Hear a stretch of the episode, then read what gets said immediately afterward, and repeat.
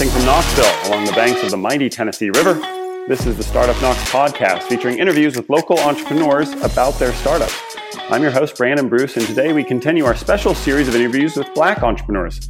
We're recording in partnership with the 100 Knoxville Initiative, which aims to increase revenue at black owned businesses in Knoxville by $10 million over the next five years. Today we're talking with Shanidra Matthews, founder of C Portraits and Magazine, a photography company that produces magazines and hosts business classes. C Portraits provides customized photography services for business, modeling, families, weddings, and graduations. Shanidra launched the company in May 2015. Today she has more than 50 customers. Welcome to the show, Shanidra. Hello. Thanks for having me. Absolutely. Thanks for coming on. So, you know, the big elephant in the room for 2020 has been the pandemic. Uh, how has that affected your business at Sea Portraits? Um, when COVID hit, this pandemic hit, um, I closed down my physical location um, because I didn't want to accrue any debt that, um, you know, was unnecessary until the pandemic ended. Um, so I did um, close down my physical location that was located on Middlebrook. But then it also expanded my visions and um, God downloaded extra for me to um, become versatile because in business you have to become versatile. When stuff hits, you can't just give up or, you know, shut down your business. You have to just find ways, figure out ways. What do I do from here? So um, I have uh, learned how to do virtual photo shoots. Um, and I'm saving more money because if someone does want on location uh, with office options, you can um, just um, pay for one of their offices. So I can still do on location photo shoots if needed. Yeah, that's amazing. I think I mean, you hit the nail on the head with it's been a year of versatility. I think that's the perfect that's the perfect word among many others uh, for 2020. What what is a virtual photo shoot? You piqued my curiosity with that. How does that work? Yes, we st- I started the virtual photo shoots, and I send emails to the customers um, after the consultation. After we discuss what type of photo shoot they want, then they'll receive an email They'll also receive a video of an example of how um, they should set up um, so that they can be well prepared uh, for the photo shoot. And then once we get um, on the virtual photo shoot, then they'll be in front of the camera doing the several different poses that um, is needed. Very cool.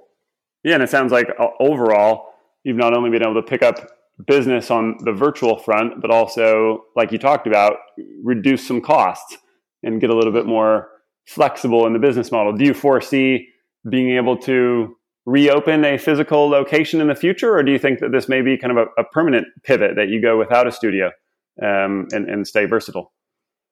Yes, I would love to go back to physical because I like the um, interaction with my customers, um, the physical interaction um, with my customers. Um, but I'm also going to continue the virtual because it, it helps people to be, um, it helps, you know, people to be able to take my classes, um, you know, on their time.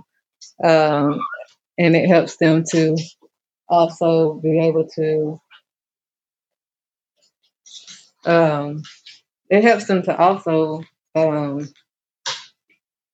be able to take their pictures in the comfort of their own homes, you know, if they aren't able to make a photo shoot, there's a second way to, you know, take the pictures virtually. Yeah, absolutely.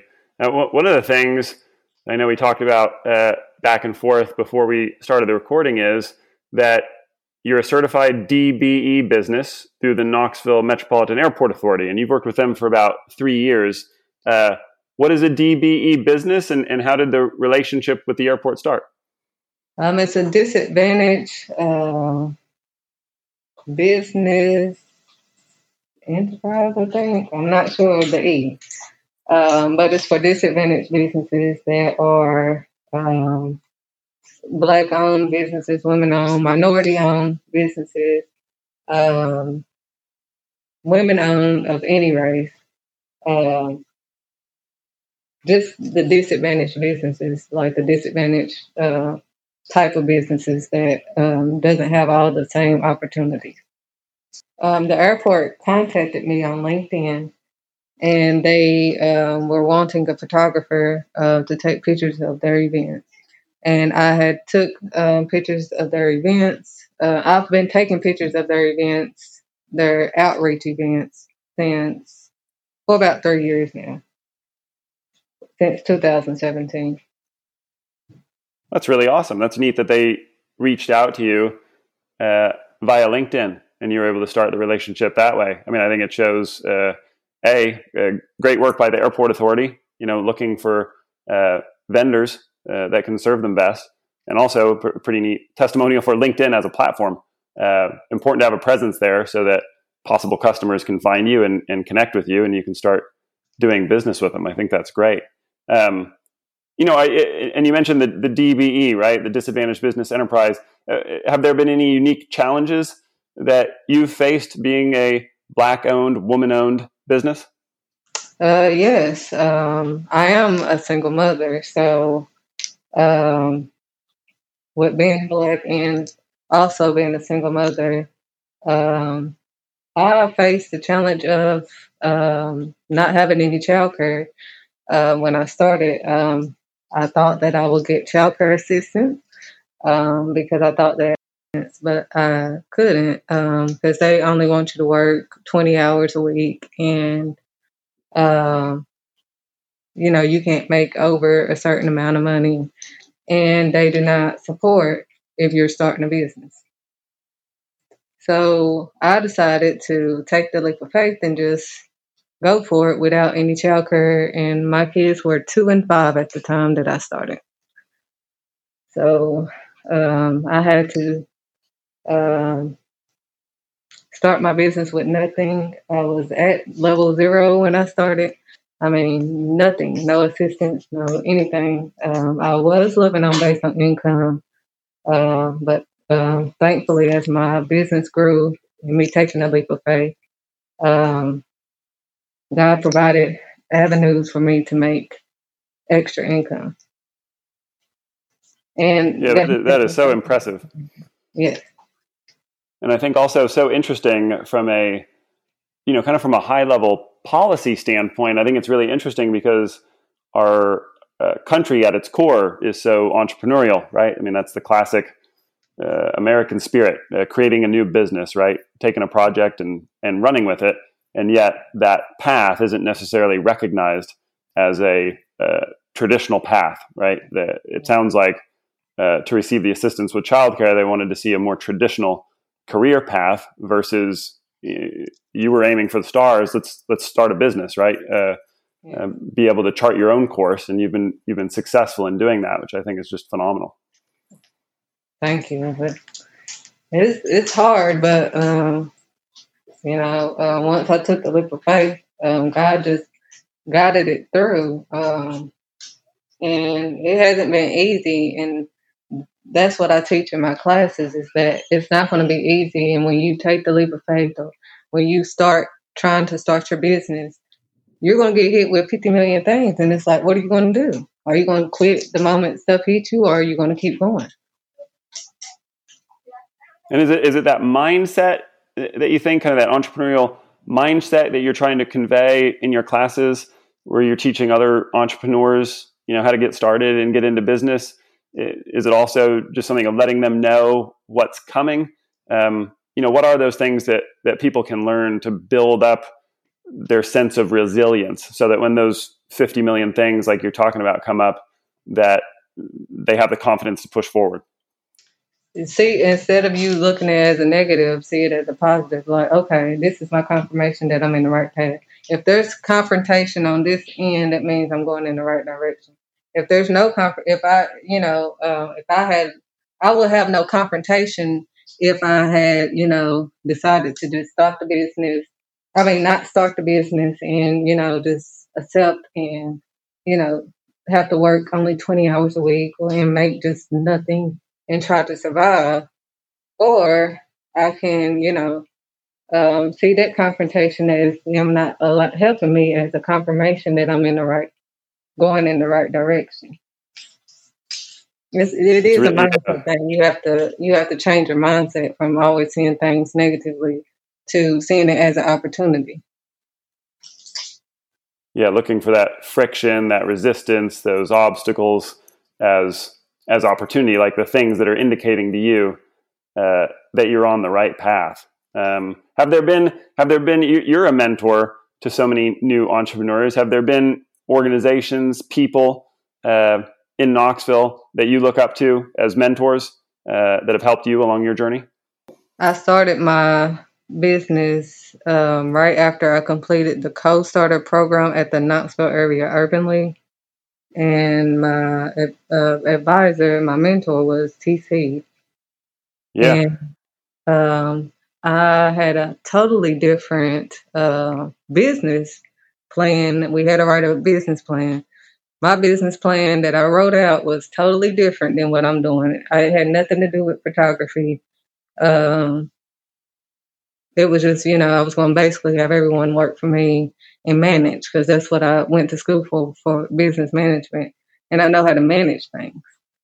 Um, but TC challenged me and he said, what is it that you love to do that doesn't seem like work? He said, That's what I want you to do your business plan. And I said, Well, I like taking pictures, but that's not, you know, I'm trying to, you know, support my family. That's not going to make it. He was like, That's what I want you to do. Do your research and right. And I only had, uh, I think, a week before we had to uh, say our um, business plan. So I had to do my research within a week and write my business plan for photography. I never um, considered photography. Um, it was just um, what I had to do my business plan on. Um, and TC, um, he liked the, the photography business plan more than he liked, um, you know, my other business plan because it was something that I loved to do.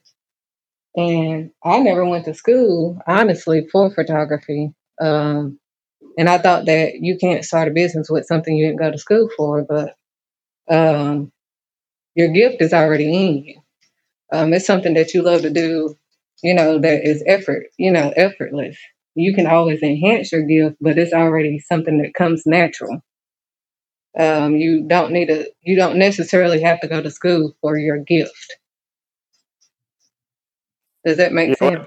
Yeah, and what what great advice! And when and, and for the listeners, when you talk about TC, that's Terrence Carter. He's the VP of Workforce and Economic Development at the Knoxville Area Urban League. And the program that you were describing is the Co-Starters program. How did you first hear about uh, Co-Starters? Because it sounds like that was a big turning point, really. I mean, it was the inspiration in the beginning of your focus on photography as not only something that you really like to do, but also as a business? Um, yes. Um, well, I was actually there uh, looking for a better uh, job because they also have um, at the Urban League they have all types of job search. And um, I spoke with one of the counselors, and I told him. Um, he was like, "What are you looking for?" I was like, "Business management. I really want to start my business, but um, I said, I guess I'll get up my skills uh, to start my business. And um, the guy had told me about the co-starter class. Um, I think his name was Bill. Uh, I can't remember his name. Uh, it's been about five and a half years, but um, he um, told me about the co-starter class, and he said, "Why not try to uh, start the co-starter class.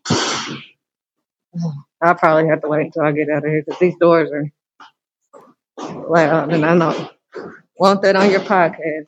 Um, it's not, yeah, it's not a problem. Well, and you know, and I think you know what you talked about before we even started recording was, you know, hey, there's it might be kind of a challenging audio environment today, but that you know you really wanted to make sure that we were able to record and that you know you really viewed it through the prism of setting an example in your family right? Setting an example for your kids. Like hey when you when you set an appointment when you're an entrepreneur when you've got to juggle 50 million things this is how you do it. Sometimes you have to multitask. Sometimes it's not sometimes it's not pretty sometimes you've got overlapping appointments uh, but but you do the best you can and, and you show up every day. And that's what you've been doing, you know, to build your company over the last five, six years. And, um, and so I think, I think it's great. And I, you know, I just, at the end of the day, I just want to say thank you for making time to do the episode. You know, it is a big ask of, of entrepreneurs who are building startups and building companies to take some time to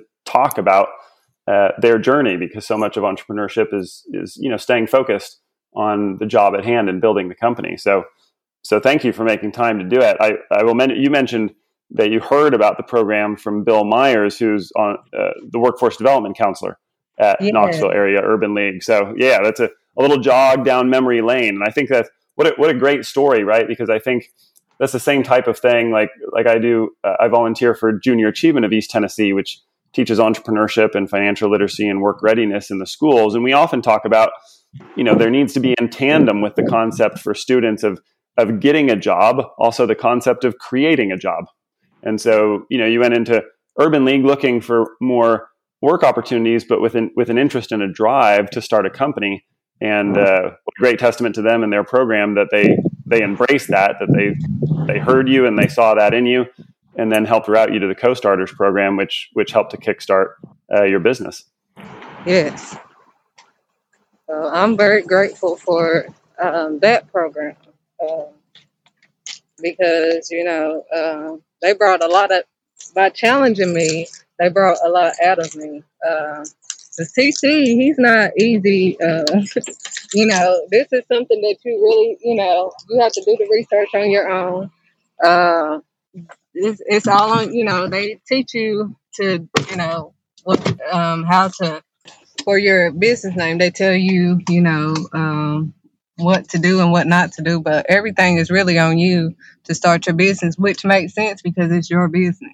Yeah, no, I think that's great advice. I mean, because because they're 100% right. You know, you can come in and they can point you in the right direction and they can make introductions and they can set you up with the right resources and information. But to your point, the entrepreneur does have to take, you know, full ownership, right? Responsibility um, for their business as you have done. And that's, that's made all the difference. So that, that challenge that they, that they helped put in front of you and then, you know, helped you to address to get Sea Portraits off the ground, I, I think was that really key step as you describe it uh, yeah, I think it's I think it's a great great story and a good encouragement to listeners to definitely check out the co-starters program. There's there's two co-starters program programs in Knoxville. One's at the Knoxville Area Urban League, which you described, and one is uh, run by the Knoxville Entrepreneur Center uh, downtown on Market Square.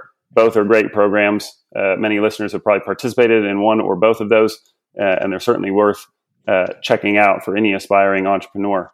Um, as you look forward to 2021, hopefully right? Uh, mm-hmm. when, when this episode will air, then hopefully we'll be past the pandemic. You'll be able to reopen in the studio.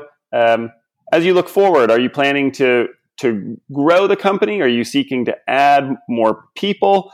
Is your focus really on uh, you know signing more customers and continuing to delight them? What are what are your plans for for the for the business? Um, 2021, I would like to um, yes, number one, gain more customers. Um, also to um, get more customers to um, towards my classes. Um, during this pandemic, I've done my um, Destined to Be classes for three years, and um, that's the classes I basically um, was telling you about. Um, and it basically is the journey that I had to take um, you know the steps that I had to take in order to for me to become an entrepreneur, and that's mainly for teenagers to adults. Um, but during this pandemic, I have also started um, a kids modeling camp, um, and that was inspired by my kids because um, not only do I have a business, I have started a business for them as well, and uh, my daughter does um, bracelet handbags, and my son um, does superhero comic books. Uh, so, uh, and through self discipline and uh, teaching them about entrepreneurship, they are becoming young entrepreneurs at seven and 10. That is awesome. I love that. We're going to have to feature them on a future. That may be a future series of the podcast. We may need to do the youngest entrepreneurs and uh, you know interview some students in in grade school, middle school, high school. I think that'd be great. Yes. Love it. What are you know? You mentioned adding more customers, certainly a priority, and also serving people through your through your business consulting and coaching. So those are both great opportunities for uh, folks listening to spread the word. Are there any other ways that the Knoxville community can help you to build your business? Um, yes, um, by helping me um, get the funding I need to have a building big enough to host classes, um, to help, you know, to also do my photography, to have um, the fashion show, to do my show in. Um, if they could help me fund that, since I, I think I have proven myself um, for five and a half years that you know, with me having to fund my own business for this long without any um, loans or funding, um, I would love to have um, you know that financial help um, to gain to get the building that I really need for my business.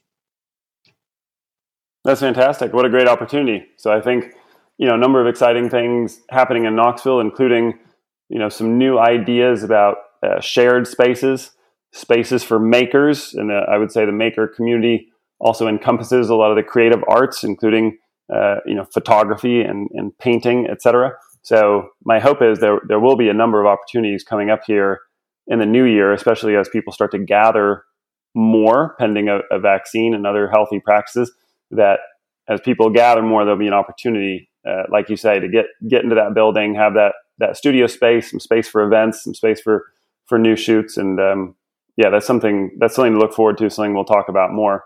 Um, I'm excited for you. Thanks for sharing your story over the last five and a half years. Congratulations, and thanks for making time uh, to be on the podcast, Shanidra. I really appreciate you coming on the show. And thanks everybody for listening to the Startup Knox podcast.